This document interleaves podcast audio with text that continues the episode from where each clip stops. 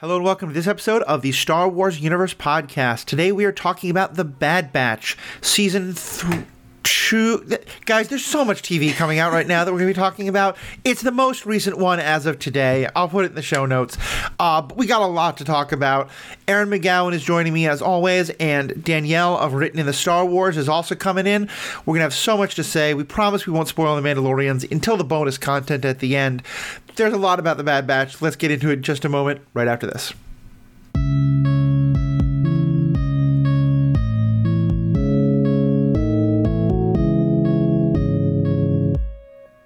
Welcome back. This is Matthew, your host, they, them pronouns, and I'll let my two guests introduce themselves, first starting with Erin, our regular co-host for all things Bad Batch. Hey, I'm Erin McGowan. I use she, her pronouns, and I'm just excited to talk about this episode. It was really good. Yeah. Definitely. And also joining us is Danielle, who, if you're anywhere on Twitter talking about The Last of Us, Mandalorian, or Bad Batch, you've probably come across already, Written in the Star Wars. Danielle, go ahead and introduce yourself. Hi, everyone. I'm Danielle, she, her pronouns, and I'm on TikTok at Written in the Star Wars and Twitter at DannyS394. And I'm excited to talk about this episode. Definitely. Well, so let me start by asking, and Erin, I know you've not seen The Mandalorian yet, so I'm going to ask this question without spoiling anything. But Danielle, I assume you have? Mm-hmm. Yes. Okay. What order did you watch them in?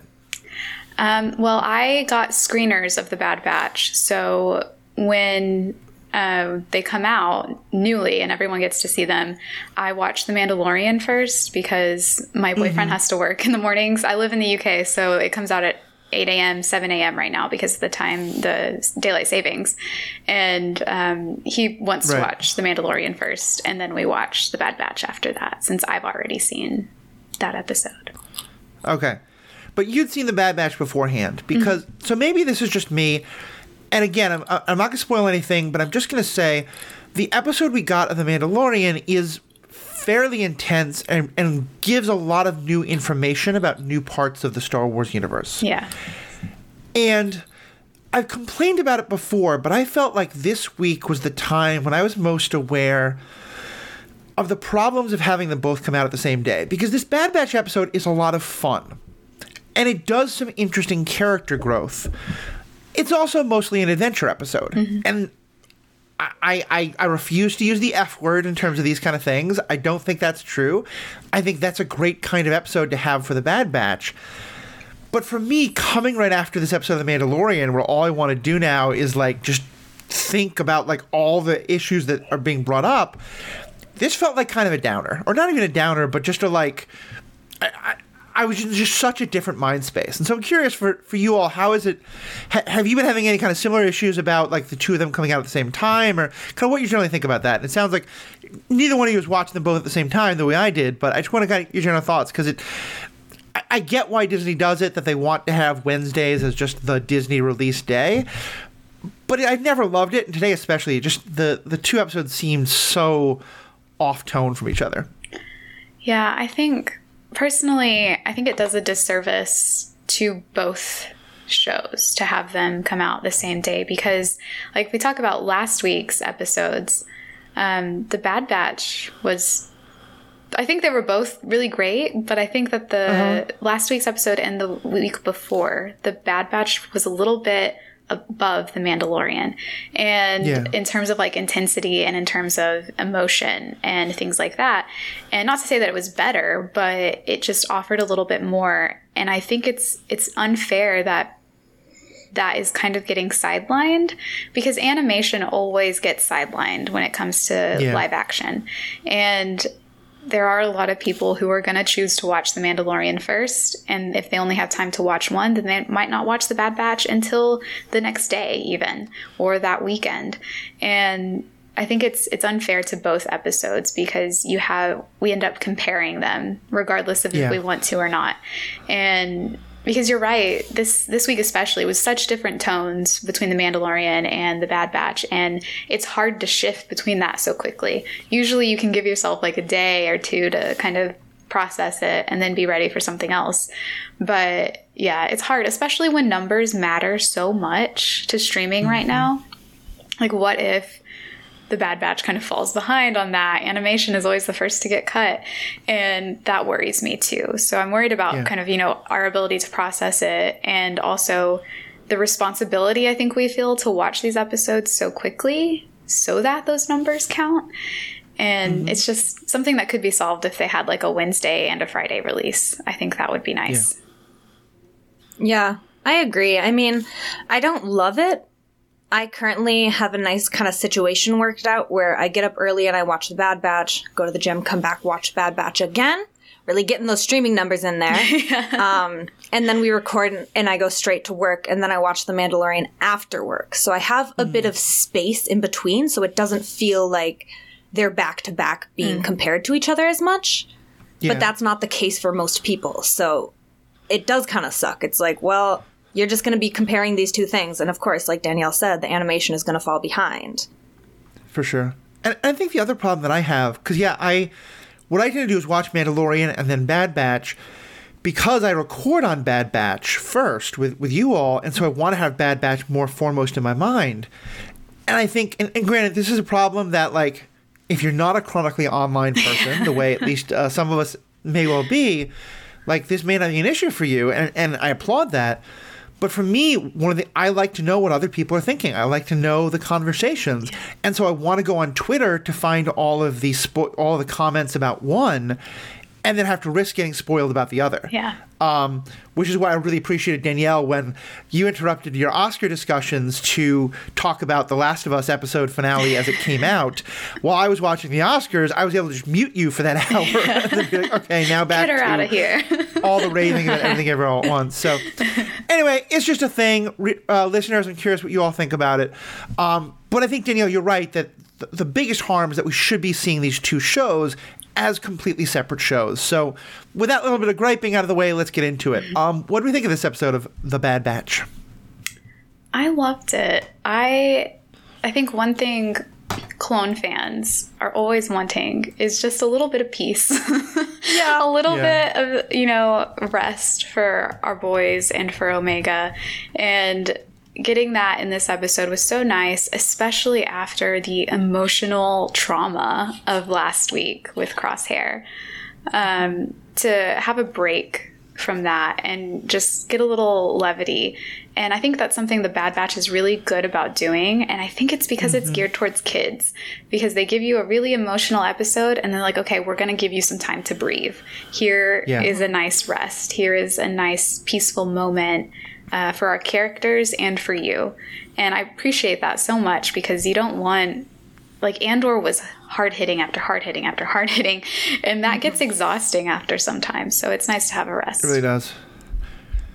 Yeah, I think we all joke about how, like, now that I'm on Star Wars Twitter and TikTok, there are so many posts that are like, hey, have you thought about this thing that you probably never made this connection, but once you do, it will break your heart? Aren't you glad I hurt you like that? And we're all like, yes, hurt me more, TikTok, Twitter.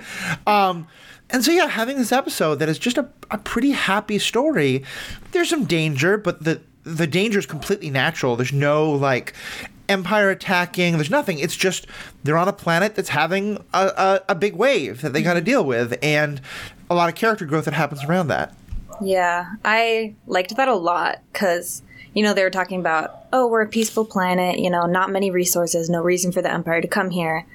And then when Hunter kind of noticed something was going wrong, you know, used his spidey senses, I was like, if the Empire rolls up, I'm going to be kind of pissed off. Yeah. Like, I'm going to be pissed off. Like, there's no reason, and it's not necessary. Mm-hmm. And I was so glad that, like, the danger, the, like, excitement of the episode was a natural disaster, because it just felt so much better for this episode.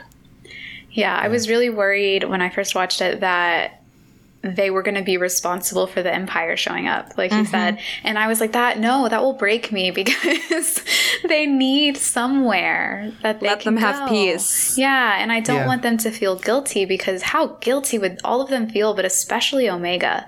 And I just want them to have a place that's kind of a solace for them, because, you know, they had Cid's place, but their relationship with Cid isn't great right now, and they need something that where they're appreciated for who they are, and where they can actually use their skills for something that is productive and helpful and not just a means to an end.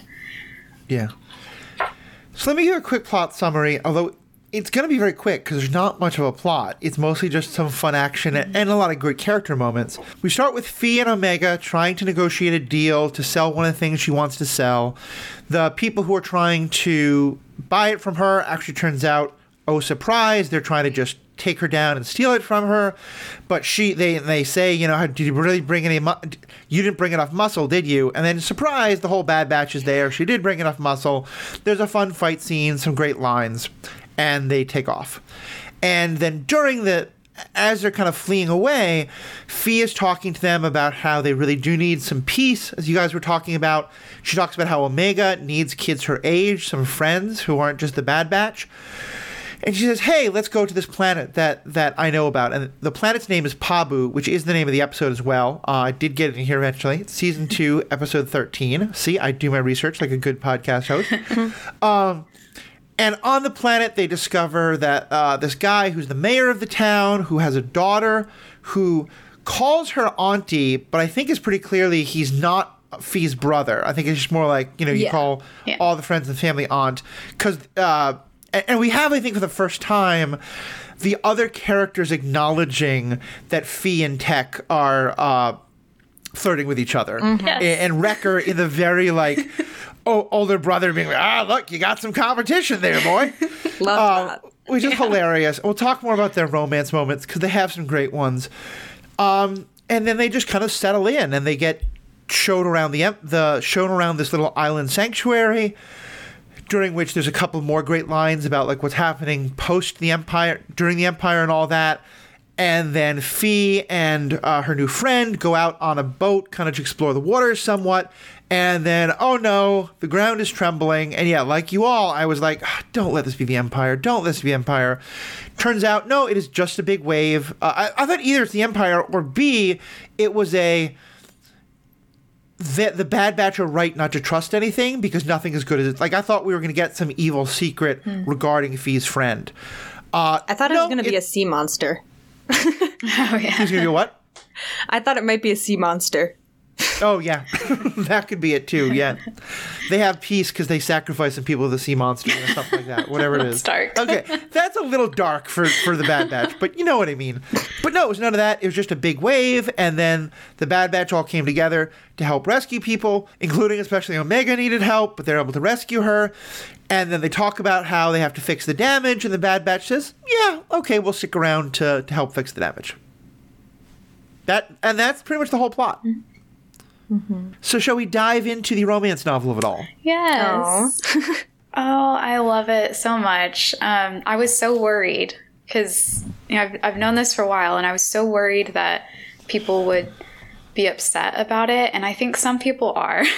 You're always going to have that, really. You know, when people attach themselves really tightly to a character, there will always be those who don't want to see them be partnered up, which is unfortunate because I think this is a really beautiful thing. Especially, I've seen people talk about how great it is that of all the members of the batch, it's Tech who's getting a love interest, and I love that for him because he's so often misunderstood and so often made fun of, that it's nice to have a character that sees him for who he is and doesn't push him, meets him where he's at. And you can tell that's getting to him. He's opening up, and he's maybe seeing the possibility of something for the first time. And I love that for him. There was one line in particular that felt so very much Tech, which and to me was the heart of the romance. And by the way, I love romance novels. I love rom-coms. I didn't say that to be at all derogatory. And it's when she shows him this thing where all the people on the island are lighting up these lanterns, and she says, "Pretty spectacular, right?" And he says, "I suppose that is one way to quantify it." Yeah. And like in another show, now we're going to laugh at him, that he refuses to let go of this need to quantify everything. Mm-hmm. As someone who is neurodivergent, I loved that so much because to me that is, it's not him refusing to let go. That is just how his brain works. Yeah. But instead of rejecting her thing, instead of saying like, oh, there's no way to measure spectacular, or there's no way to, you know, instead of her, he is listening to her and taking her observation and putting it into the framework that his mind creates in order to sort of say, yeah, and like, spectacular isn't a way to quantify anything, mm-hmm. but he's acknowledging it and he's taking it in. And he, to me, that is such a, she has allowed him to feel safe enough that he can now also try and understand her, even though what she says often doesn't make sense the way his brain works. And I just thought that was so romantic, so beautiful, so powerful for neurodivergent representation. Mm-hmm. I just loved it all over the place. Yeah. I really love their pairing, and it's nice because it's just like, it's so sweet and subtle. Like, of course it's there definitely, but like you said, she like understands him and meets him where he's at, and she doesn't get frustrated with him when he doesn't or like say things the same way. Like when they're talking about Omega, back on the ship, she says she needs friends, one's her own age, who don't share her genetic profile. And Tech goes, we never had such a thing. I do not see the issue. Right. And she goes, no kidding. She's just like, yep, that makes sense. Like, I'm not going to fight you on it. Like, of course that's what you think. And then when they get to Pabu and she introduces them to Shep and his daughter Liana, and Shep's like, okay, like, I'm going to make you some food. Like, let's go to eat. And she's like, can't say no to Shep's famous feast. Lots of food, drink, and general merrymaking. She looks at Tech and goes, you'll probably hate it. It'll be great. And it's just like the little acknowledgments of like, she does know him. Like, she understands him. She's like, this isn't going to be your thing, but like, we're going to have fun anyways. And I may be wrong here. Isn't it Tech who is the one to say, like, after he's already said that he doesn't see the point, that he is the one who acknowledges that Omega is laughing in a way that they haven't heard for so long. That was really sweet, too. It was so sweet. Yeah, I think it's the perfect word for it, because it's him. He doesn't say it, but he's admitting he's wrong. Yeah. You know, he's saying, like, oh, I didn't know there was a point, but I'm seeing emotions from other people that show me I'm wrong. Mm-hmm. Yeah, I think that this is just another continuation of Tech from episode 9.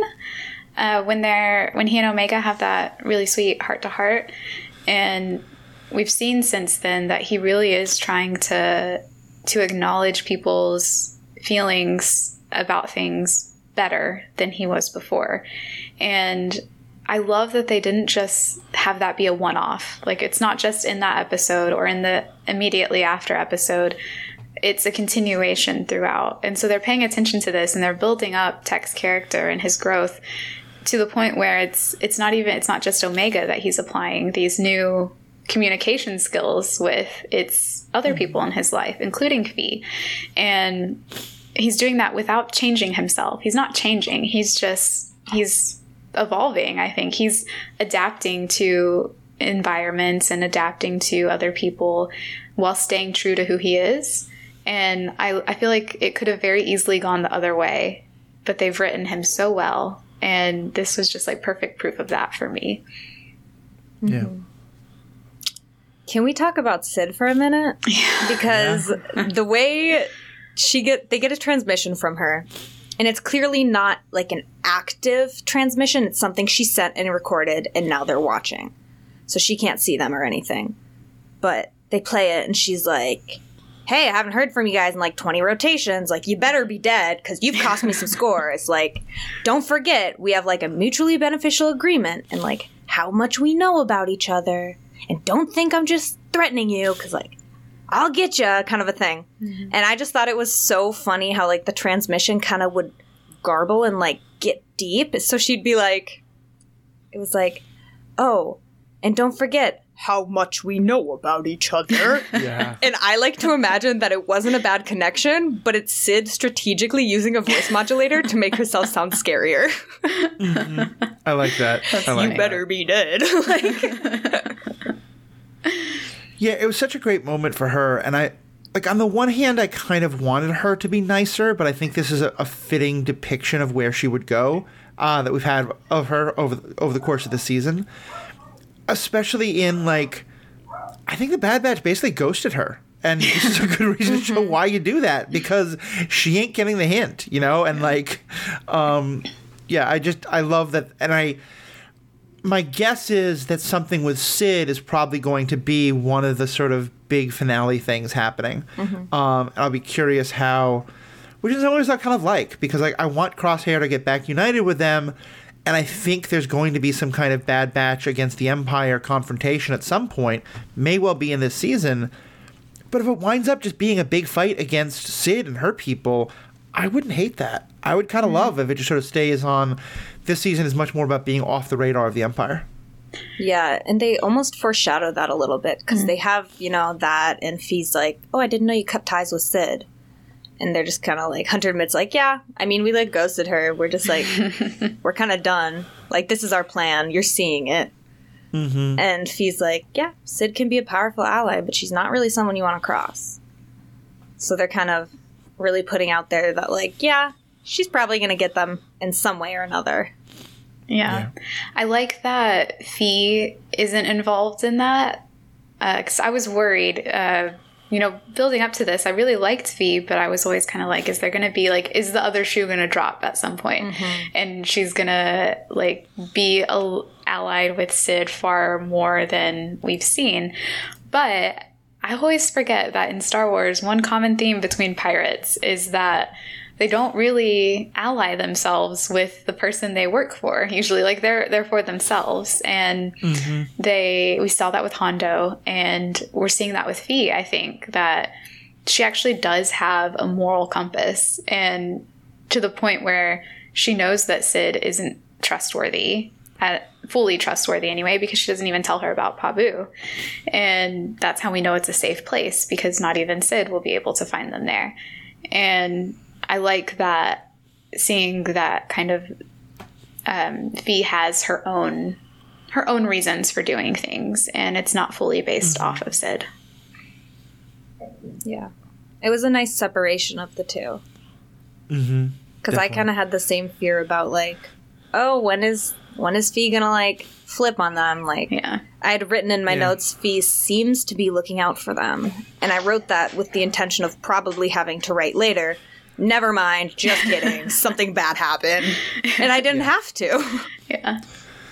I mean, I think they've established for a while that you sort of have this axis of scum and villainy with, like, a Hondo Ohnaka at one end and Cad Bane at the other. Mm. And, I mean, that goes all the way back to, like, you know, Han Solo versus Greedo or Jabba. And it's nice kind of seeing where these two are falling. But also that they're not that simplistic, you know, that they're both going to have more complexity than that. Can we just talk about Fi a little more in terms of the line? No, it's actually Omega who says this about her. She's not a pirate. She's a liberator of ancient artifacts. Oh, no, ancient wonders, sorry. Ancient wonders, yes. I love Omega and Fi's relationship. It's amazing. I think I said this last time I was on, that it's so nice for Omega to have female role models, because she's surrounded by men all day, every day. And as much as, you know, I'm sure she loves that, she loves her brothers, she wouldn't want it any other way, there is something about her when she's around Fi, like, she's able to be a little bit more free, a little bit more excited about things. Like, she doesn't have so much responsibility on her shoulders when she's around Fi. And I love that for her, because she's getting to explore a different side of herself. And Fi encourages that. She sees... And she tells, like, when she tells Tech and the rest of the batch, Omega needs friends her age. She's advocating for Omega because, you know, as much as her brothers love her, they're still guys. They're still adults right now. They don't know. Mm-hmm. They never had a childhood, unfortunately. And so they don't know what Omega might need. And Fi does. And I love that she isn't afraid to kind of just be like, hey, this kid needs something that you aren't providing for her right now. Here's how you can do it. Yeah.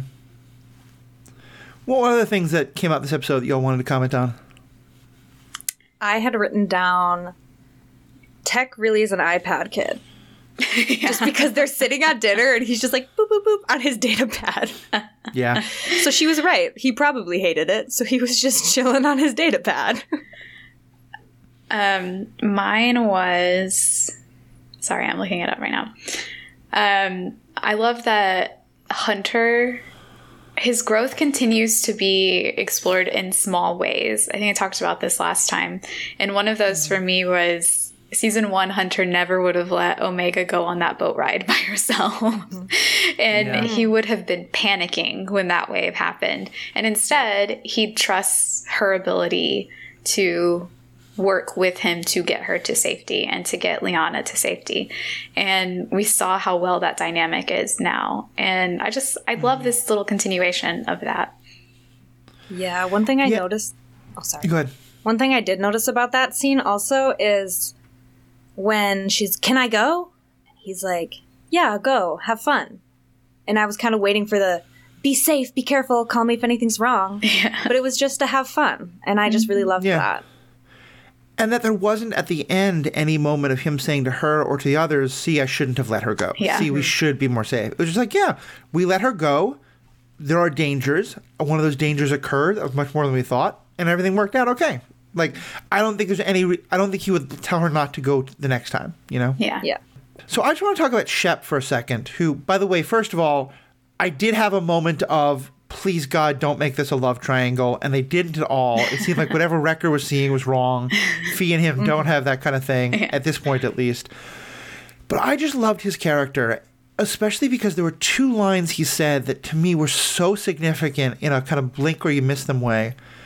One of which was, and I'll kind of stop after each one and let you guys jump in. The first one was those that he's talking about the people who come to this place, this refuge he's made, and he says, those forced to leave their homes during the war and those after. Which, it's just a subtle way of pointing out, like, yes, there's a huge refugee crisis during the Clone Wars, but we're a year into the Empire and it's not better. Yeah. And there's still people needing to run away and needing to come here. Yeah. I think that was such a it's a beautiful idea that there is this refuge available to people, and as heartbreaking as it is that there needs to be, it's so nice to see that it's there. And I think that speaks a lot to what Tech says a few episodes earlier to Omega, is that there are always people like us who are willing to help and who are willing to do something. And this is still, even though this planet or these people aren't fighting against the Empire, they kind of are in their own way. They are providing solace to people who can't find that in the Empire. And that in itself is its own form of rebellion, I think. And the ability to find happiness and peace in a galaxy that currently is everything but. And I love that idea that there is this place for everyone to find solace. There's an off-quoted line that I'm probably going to mangle and not remember who actually said it, but the idea of you can fight the darkness or you can, like, shelter the light. And I feel like that's kind of, he's very much on that, like, yeah, he's fighting the Empire not by going out and fighting them, but by saying, like, here's going to be a place where the laws, the ideas and the laws and all the values of the Empire do not apply. Yeah. And that, I think, is a good lead into the second thing that he said. And here, I don't remember the exact wording, but it's the idea that he came across, where they are all set after the wave has hit and the Bad Batch is saying, like, well, I know there's a lot of property damage. We need to help you with that. And he basically says property's not as – he sort of says, you know, property damage is not important. What's important is that none of our people were hurt. Yeah. And just the idea of putting people above property – you know, I'm sure some people are going to call Star Wars woke for this yet again, because it is a little bit on the nose in terms of stuff in our own world, but in a way I think is good, because it's an idea I think is really true. And to me, that's also so much of a, like, this is not – the Empire says the opposite, and here we're saying, like, property can be fixed, but people can't. Mm-hmm. I think that's also a really powerful thing for the Batch to hear, because as clones, they were always property, and – they were treated as property. They weren't treated as people, maybe not by the Jedi, but by the Republic and now by the Empire. And I think it's a really powerful thing for them to see someone taking the opposite stand and saying, as long as there are people still here, as long as they didn't get hurt, that's truly what matters. And I think that, you know, they want to hear that and they want to be a part of that, which is why they decide to stay. Yeah, it's such a stark contrast to last episode where we saw the property was put directly above clones' lives, even though it was something as small as armor. It's like even the least of properties is more important than their lives, like in the Galactic Republic and in the Empire. That's such a good point, Erin, because I think, what is it that Nolan said last episode? He called the clones used equipment. Mm-hmm. And to have that direct parallel, I didn't think about that, but to have one character in the previous episode call humans, or I guess maybe not humans considering how you view clones, but living beings used equipment, and then have another character in this episode, you know, strongly imply that property is not important, but these lives are more important. That's very powerful. Mm-hmm. Yeah, very much so. Very much so. One thing I kind of saw and liked about this episode, I noticed it like halfway through the first time I watched it, and then really noticed it the second time, but the Batch isn't in their armor. Yeah. They're all wearing like little, almost like flight suit tunicky things, and the color scheme is similar. Hunter still has his scarf, so it was subtle, but it was like, it just felt like a step away from the soldier and towards more like of this family dynamic they're going for, because I mean, like, once they were on Pabu, and like you said, they said, oh, Hunter said, we're gonna stay and we're gonna help clean up, but to me that felt like a veil, or almost like an excuse, because he wants to stay for Omega and for them, you know. They saw Wrecker at this feast and he's like, oh, Hunter's like, what's wrong? He's like, I'm full. I've never been full. And Tech goes, oh, it was so funny. Tech goes, I'll note the date and time to commemorate such a monumentous occasion. Yeah. Why is that so hard for me to say? And Star Wars has now confirmed that the dessert stomach, as separate from the regular stomach, exists in that galaxy far away. And there's space sushi. Mm-hmm. I also have in my notes one thing. I was like, OMG, space sushi. That's awesome. I love it. But you're right. I hadn't picked up on that. So, Erin, thank you so much for pointing that out. Mm-hmm. And what it reminds me of is something I don't think we commented on much when it happened. But in last episode, as well as a couple episodes earlier, we've seen the Regs, regular clones, not in their armor, but in kind of like generic Imperial officer, or not even officer, but like, you know, just kind of like the hats and the generic Imperial uniforms, which also felt like a really interesting move in that direction of sort of like on both sides, the clones are moving away from their military role into something else. Yeah, and changes how they view themselves and how they view the world around, or the galaxy around them too, I guess. Mm-hmm. Mm-hmm.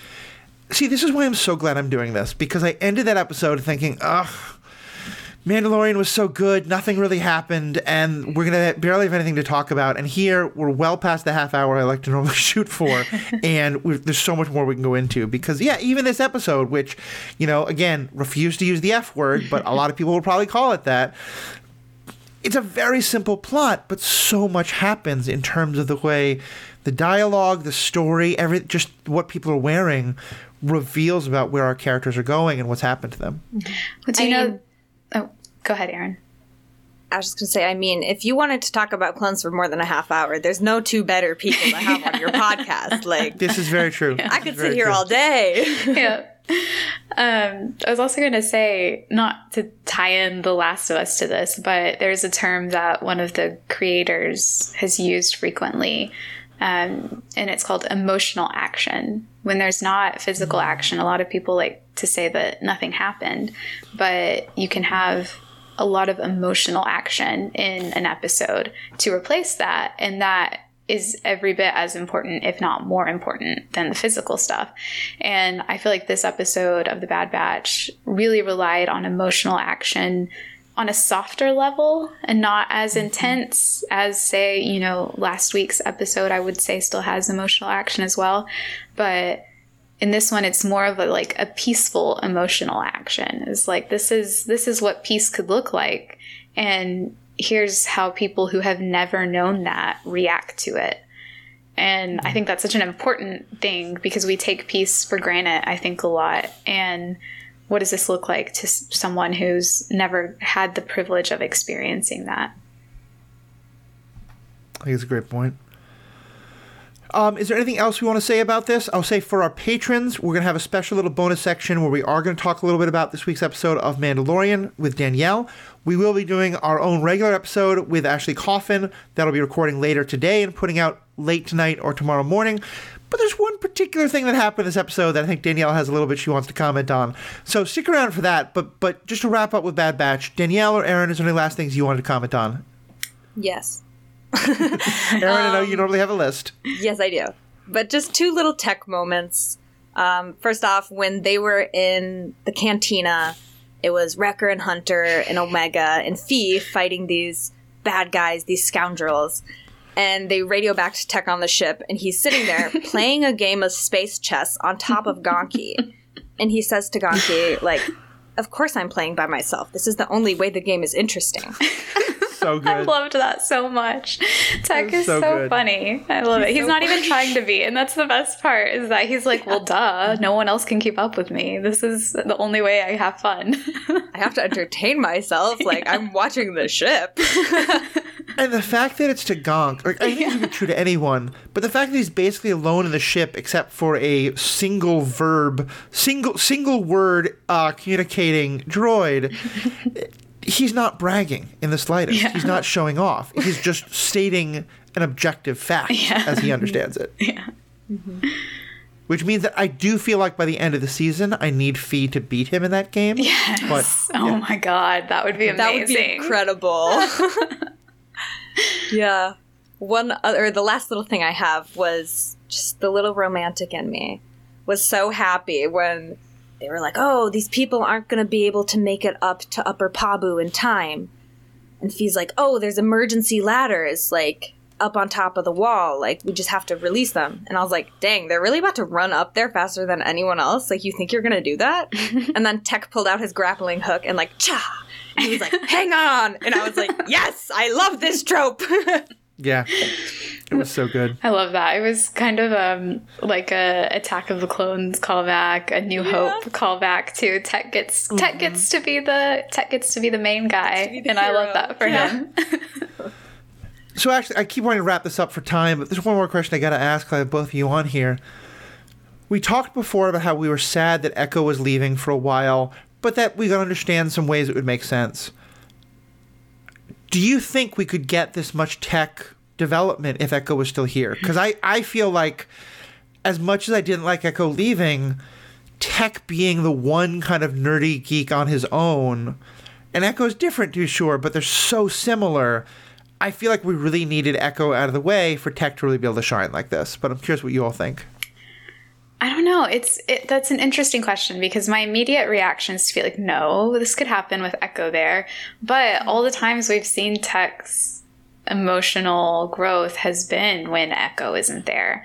And I don't know if that was intentional on the writer's part or not, but I am grateful that we have this. I am a little salty that we don't have a similar thing for Echo. Hopefully we'll get that either, the rest of the season, that we have 3 episodes left, or in the next season if we get one. And I don't know, like, it's an interesting question.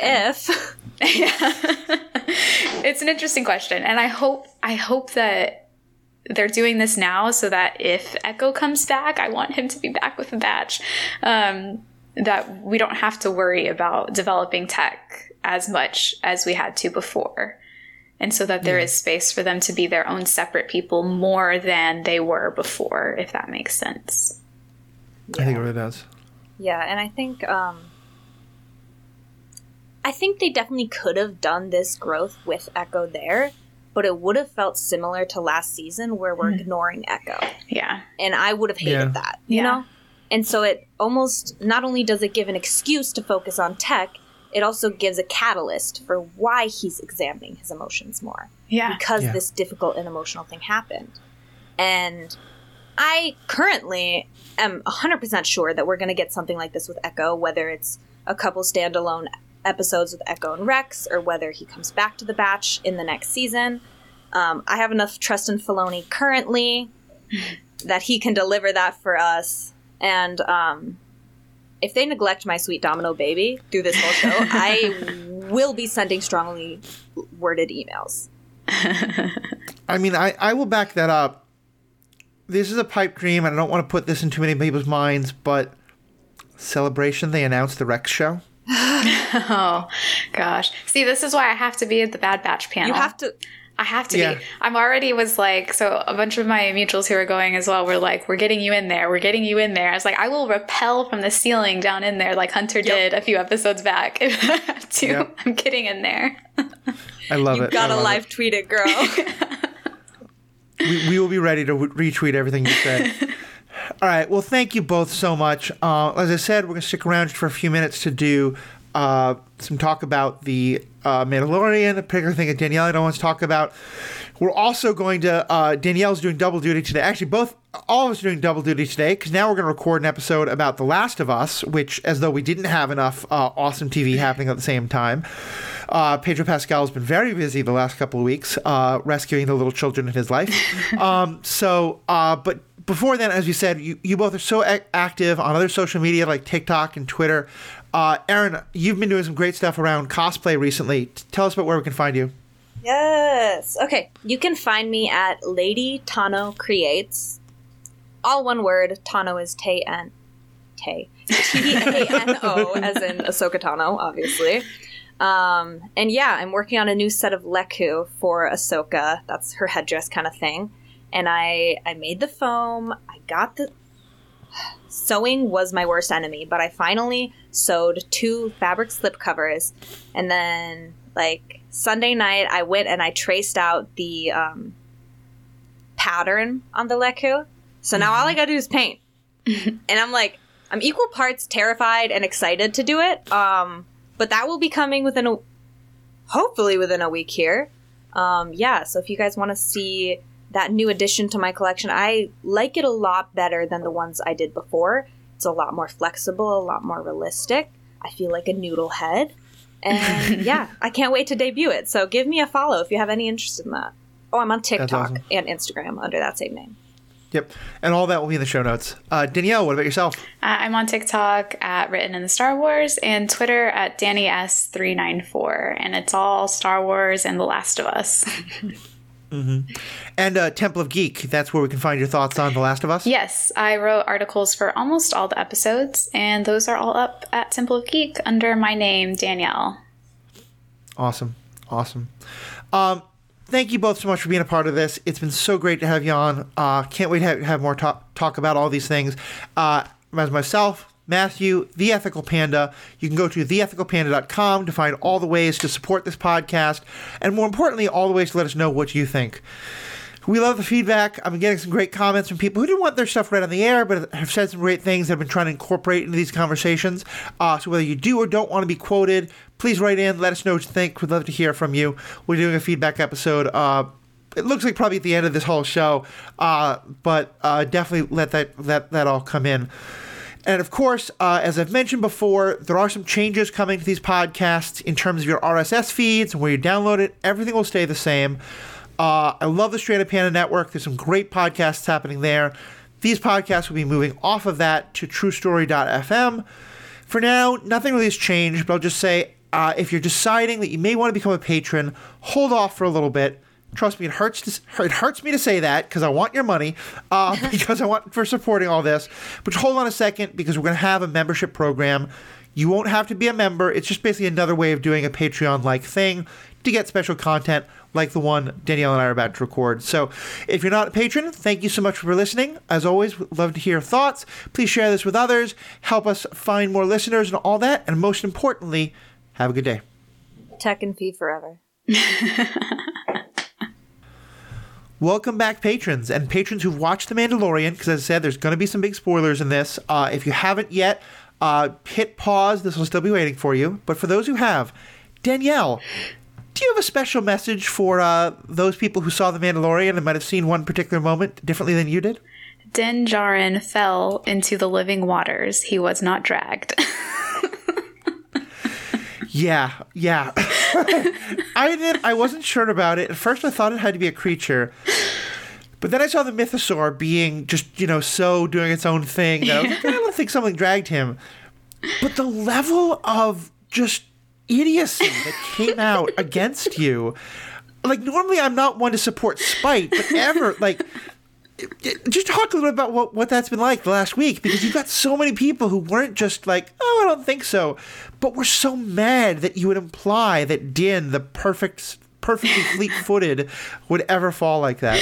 Yeah, and it wasn't just to me. It was other women as well who, like, I wasn't even saying that that's absolutely what happened. I was just like, it would be so funny, and that's what it looks like, that he just stepped off of, you know, the ledge and just plummeted to the bottom. And I wanted, like, a comic with Bo-Katan being like, maybe you shouldn't go in with all your Beskar, and then he falls, and she's like, oh, well, that's why. Yep. But yeah, I just got some comments of people being like, no, it was the Mythosaur. It was the Mythosaur. The Mythosaur pulled him down. He didn't fall. This is Din Djarin. And I'm like, exactly. This is Din Djarin. He would absolutely fall, whether it's from not paying attention or not thinking about it, or the fact that he is very tired from being beaten up by that monster we saw previously and just refusing to take a break, like Bo-Katan told him. He would absolutely do that. And I think it's so funny that they confirmed it. Like, it was confirmed. I wasn't expecting them to say one way or the other. And when I was watching the episode with my boyfriend, they showed the you know, what happened last week, and I said, look, he fell. Well, the Mythosaur's not even doing anything. He had to have fallen. This is what I'm going to believe for now. And then immediately it was Din saying, waking up and not being like, oh my God, something dragged me down there. Bo-Katan being like, oh yeah, something dragged you down there. What happened? It was literally just like, yeah, I fell. Yeah. And I love that. I loved it so much. My only disappointment, I have to say, was because hearing all those comments, like, and I was like, yeah, I think Danielle's got a good point. And then watching all these idiot boys attack you, and yes, it was very gendered in terms of, like, who was attacking and who was being attacked. I certainly wrote something about, like, thinking maybe that happened and no one attacked me. Can't imagine why. But I started thinking more and more about it, and part of what I came to was, how awesome would it be if Bo-Katan knew that would happen? Especially because this is, A, just if it's a prank, it's a beautiful prank, and it's totally what she would do. But also, we have this interesting tension between the two of them of which one is the true Mandalorian, you know? And mostly that's like, you know, him and his people are the one who are like, no, you don't follow the creed, you're not of the way, you're not a real Mandalorian.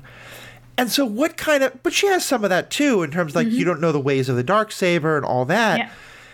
And what a great way for him to be like, no, I know this planet better than you do. I'm going to go dive into these waters that you've dove into before, but I know how to do it. I know everything that's going on. And her being like, all right, idiot. Like, do you know that all of us would take 3 steps down and then dive? Because we knew this. Oh, you didn't know that? Oh, well, guess the creed didn't teach you everything. When he says this episode, I didn't realize it would be that deep. I was like, and because it wasn't, and, you know, Bo-Katan says, well, it wasn't always that deep. It must have been when it was, you know, when the Empire destroyed the planet, it opened up some things. And that's probably where the Mythosaur is coming from and everything. But I just loved it so much. I love that they're not afraid to lean into this. You know, Din is very capable. He can be very smart, but he can also just be some guy who doesn't know. And I love that. And I feel like one thing I also appreciate is that even though Din can act like he is the correct Mandalorian and Bo-Katan's not, I don't think he does it maliciously the way that some of the other followers of the creed do. I think he genuinely likes Bo-Katan and he respects her. And I don't think at this point he would ever say to her what he said back in season 2, which was, you know, you are no Mandalorian. You've removed your helmet. I think he's seen now that there are different ways to be a Mandalorian, but he still needs to hold on to his belief in what a Mandalorian looks like to him. I think that's largely true. And I certainly was thinking about that in terms of like what you're saying. Like, yeah, well, I don't think even in season 2 he was malicious, but he was certainly very judgmental. Yeah. Like, he didn't have the disgust for her the way like Vizsla does. Yeah. But yeah, I think his thoughts on her have evolved a lot, and so and it's beautiful to play that out. the end of this episode gives me a little bit of doubt because, like, I think there's a really beautiful story being told about, you know, you go to this group gives you refuge, but actually they're going to kind of expect you to be a part of their ways that are not, you know, and there could be a, like, I'm just being polite while I was staying with your story. Mm-hmm. That is one very interesting way to take it. There's an awful lot of history about, you know, food banks and homeless shelters and all that saying, like, okay, anyone's welcome. Oh, but while you're here, we're going to baptize you. Mm. You know, while we're here, we're going to pull you into our particular more extreme version of faith. And I have to believe that even if that's going to happen here, that Din didn't mean for that to happen because... Oh, yeah. Like, I think that may actually be in a conflict is that Din may realize that's happening and take her side. Because you're right. I feel like it would – if that was my first thought was that Din didn't do this intentionally. But I think you're right. That would erase all the stuff that you were just talking about. Yeah, I definitely don't think he did that intentionally. I think there's a lot going on because when I watched it, I felt like Bo-Katan was finally feeling like she was being accepted in this moment after so long of, you know, her followers leaving her, her continually failing to meet her purpose. And now all of a sudden all these Mandalorians are accepting her and are clapping her on the shoulder and are welcoming her. And I thought that there was something very beautiful about that and something very off, I guess, about that.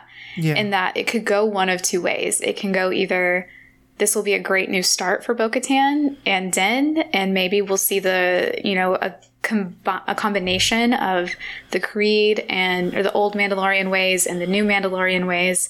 And I think maybe that is where it's going, but it could also lead to conflict. And I wonder if it'll be a bit of both. I want Din and Bo-Katan to work together. I want Bo-Katan to teach him how to use the black saber. That's my only hope. Yeah. I think those are both legitimate. I think those are super legitimate. I think and it's also very possible I'm projecting here because I'm a Christian who's part of a more progressive part of the faith who has spent most of my life both being told directly that I'm not a true Christian because I don't follow the way, which often involves hating other people, which is not very Christian, I think, but that's another story. Yeah. And then in my family, I grew up in an interfaith family. And so I had that personally and also have done we got a lot of people to my church who were sort of refugees from those kind of churches. And then in my family, I'm from an interfaith family. My father's Jewish, my mother's Christian. And on the Jewish side of my family, most of whom are Reform or some of, again, kind of the more progressive, less traditionally observant forms of Judaism, seeing a lot of them get attacked by more Orthodox or Hasidic or, you know, other groups like that being like, well, you're not real Jewish, you know. So I have a very strong, like, rejection of the, like, you know, the true way people pulling us in and being like, no, you're technically us now. Yeah. But I love how they've written it because I think it could go in any direction. And I like the idea of both Din and Bo-Katan both feeling a little unsure about where they fit in all this and turning to each other instead of one of their respective creeds. Yeah, I think it would be great if they combined their beliefs into something new, you know, like you said, like something reformed, something that is more respective of people's choices and their, you know, not being like, oh, you took your helmet off. You can no longer do this unless you do this. Right. You know, just something that is a little bit more of what the Mandalorians need right now than either of their options. Especially because, you know, the people in the covert, you know, the ones who follow the way, their whole idea of, you know, weapons are part of their religion, you know, being fighters is essentially what they are to be Mandalorian. Bo-Katan has already dealt with what happens when you reject someone who doesn't follow that. Yeah. In a character who they refuse to name in live action, but I really hope they're going to. Yeah. Satine. And that, for those who haven't seen The Clone Wars, that Satine wanted, I mean, the timing's a little weird because they're talking about the Children of the Watch being something that's been around for a very, very long time. And I get that. But a lot of what they were formed about, or at least were sort of reformed about, was when Satine, Bo-Katan's sister, wanted to sort of put move Mandalore past its martial past. And so much of the way feels like it's in direct opposition to what Bo-Katan's sister was all about, that Bo-Katan herself was about. I feel like it would feel so weird for them not to bring that up. Yeah, hopefully. Satine mentioned when, Padme mentioned when. Why are they so afraid of mentioning these women in live action now? It'd be nice. It'd be nice. All right. Well, Danielle, as always, thank you so much. Thanks. Thank you to everybody who's listening. If you want to hear more of Danielle, check out Superhero Ethics probably early next week, because we're going to be talking about The Last of Us in just a few minutes. So thank you all for listening, and we have spoken.